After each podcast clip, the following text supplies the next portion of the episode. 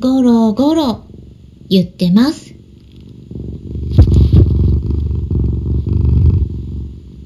かわいいね。疲れちゃった？そっか。こんにちは。サラホリスティックアニマルクリニックのホリスティック獣医、サラです。本ラジオ番組では、ペットの一般的な健康に関するお話だけでなく、ホリスティックケアや地球環境、そして私が日頃感じていることや気づきなども含めて様々な内容でイギリスからお届けしております。さて、皆さん、いかがお過ごしでしょうか？熱中症にね、ならないように気をつけてくださいね。まあ、なんか最近夏日っていうのかな？30度を超える気温もね結構出てきてるっていうことをお話をお伺いしているところなんですけれども厚生労働省からのね報告によると毎年ね700人以上の人がお家の中で熱中症を起こして亡くなっているっていうことなんですよね。外じゃなくて中です。家の中って比較的誰でも安全だと思いがちかもしれないんですが夏のシーズン中ではねかなり暑くなりますからね、まあ、ここのところ熱中症になりそうなくらい、まあ、結構暑い日も出てきてるっていうことなので皆さんくれぐれもお気をつけください。さて本日の夜10時10分からは再びルームを開催するんです。はい。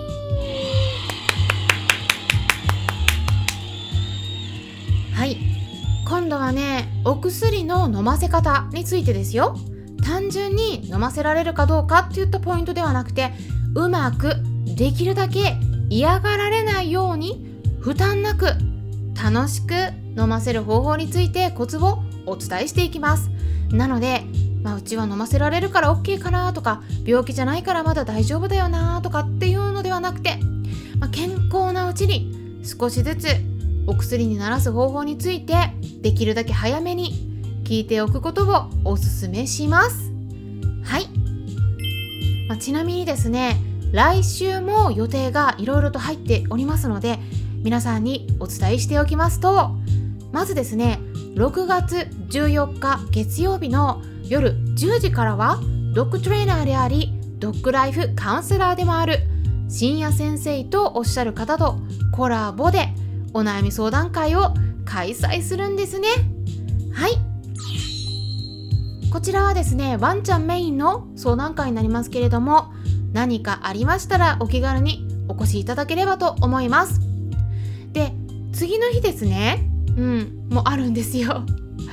6月15日火曜日の夜8時からは米国 NLP 協会認定トレーナーであるペットブリス主催の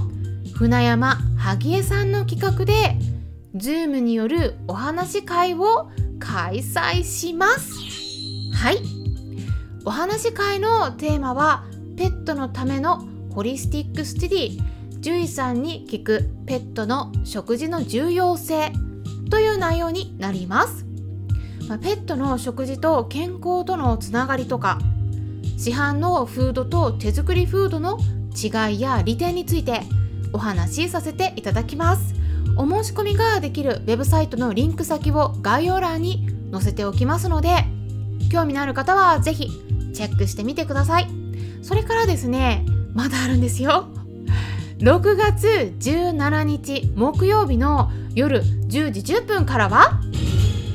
ジビエと動物福祉についてお話ししていきます。はい。皆さんがよく与えているような馬肉とか鹿肉とかがどのようにして命を落としてお肉になっているのか。そこまで考えていらっしゃる方はね少ないんじゃないかとは思うんですがどうでしょうか？是非ね知ってもらいたいことがあるんですね。なのでそのあたりも是非合わせてご参加ください。ということでざーっと告知させていただいたところなんですけれども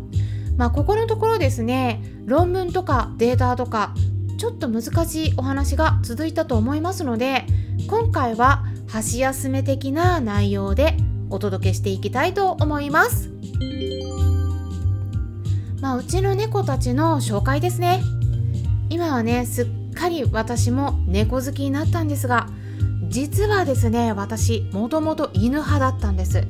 で猫ってあんまり好きじゃなかったんですね。なぜかって言いますと猫ってちょっとわがままだったり犬みたいに何かをしてあげたら恩返ししてくれるみたいなイメージってないですよね。これは一緒に今ね実際に暮らしてみてもあんまり変わらないんですけどはいよくね飼い主は猫のしもべになるという通りなんですがあとはねそれだけじゃなくてねあの猫の目とかなんか舌がザラザラしてるようなところありますよね。なんかそういうのもねあんま好きじゃなかったんですよね。なんかね最初猫に舐められた時はもう鳥肌が立っちゃうぐらいゾクッとしたんですよね。まあ夜に見たら可愛いんですけど昼間にね猫の目を見ると結構瞳孔が閉まっててなんかちょっとギョロギョロした目じゃないですか。子供の頃ねなんかちょっと怖いなとか思ってで犬よりも猫の方がねなんか何考えてるかわかんないなって感じでね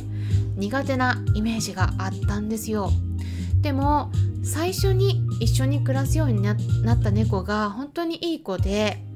その子はねオリエンタルショートヘアって呼ばれる品種なんですね。皆さん知ってますかね？日本だとちょっと珍しいタイプだと思うんですがまあシャム猫なんですよ。シャム猫のちょっとうん近い兄弟兄弟というか親戚みたいな品種なんですね。うん。シャム猫のカラーバージョンなんです。だから、えー、ブラックとかホワイトとかあと私と一緒に暮らしてた猫はブルーって言って、えー、グレー系のカラーだったんですけど、まあ、その時ね一緒に暮らした猫にその子にキティって名付けて一緒に暮らしてたんだけど本当にね穏やかな猫で活発だったんだけどでも甘えん坊で可愛い子だったんですね。ただ進行性網膜萎縮症っていう名前の目の病気になってしまって、えー、ちょっとね徐々に目が見えなくなって失明してしまう病気なんですけどもそれがね治らなくて本当にかわいそうだったんですがでもその後ね慢性腎臓病になったにもかかわらず5年以上も長く生きてくれて最終的には20歳まで生きてくれたんですね。うんまあ、そのキティが本当にいい子だったんで猫に対する印象はかなり変わったんですけど、まあ、その後ねでもだいぶ経ってから獣医師として診察で猫を触ったりするとすっごくね目が痒くなったり鼻水がジュルジュル出るようになったりして。ま検査したら抗体のね数値がすっごく跳ね上がっててあやっぱり猫アレルギーなんだなっていうことが発覚してね。猫は飼えないなって思ってたんですね。ただ私が勤務してた動物病院でもう誰からももらってもらえなくて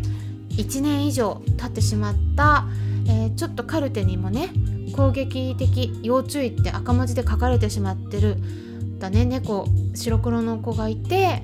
ずっとねケージの中だけで暮らしてたのでね。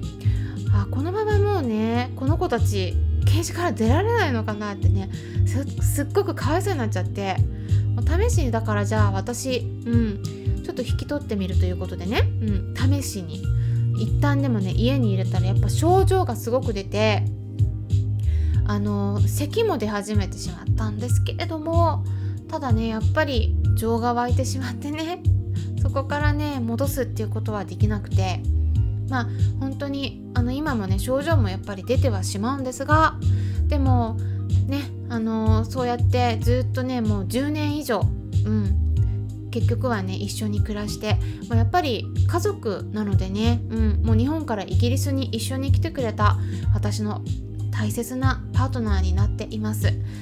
で名前はもともと動物病院で暮らしてた頃はちくわとマグロっていう別の名前だったんですけれども もうね10年以上前に、えー、私はね新しい猫背、うん、猫の人生を歩んでもらいたいなと思ったのでその引き取った当時にね名前を変えたんですね。で新しい名前はジョバンニとカンパネーラっていう風に名付けました、まあ、皆さんこの名前 どこかで聞いたことありませんか？これはね「銀河鉄道の夜」っていうねあの宮沢賢治の名作。そのアニメ版があってなぜかね登場人物が全員猫なんですね、うん、YouTube でね「銀河鉄道の夜」とかアニメとかね入力したら検索したら出てくると思うんですけれどもすっごく幻想的な物語で大好きだったのでその登場人物の名前でメインキャラクターだったジョバンニとカンパネルラっていう名前にしたんですね。うん。まあ、先日もねお伝えした通り本当に猫っていうよりもね私もともとドッグトレーナーになりたくてあの獣医師にならなかったら、うん、っていうことがあったのでねやっぱり 猫でもトレーニングしてったりとかちょっと犬みたいに育てたっていうこともありましてね。あの犬みたいなんです本当に。あだからね猫って言ったらなんかそっけないイメージがあるかもしれないんですけれどもやっぱ接し方でねだいぶ変わるなって思いましたね。もともとは本当に人に全然慣れてない抱っこも大嫌いなそういう子たちだったんですけど今はもうね私の膝の上とか腕とか足の上とか肩の上とかにもね乗っかるんですね。もうね2人一緒に、うん、寝る時に私の肩にね覆いかぶさってくるので起きたら腕がしびれることもあるんですけどよく。でもね心は癒されています、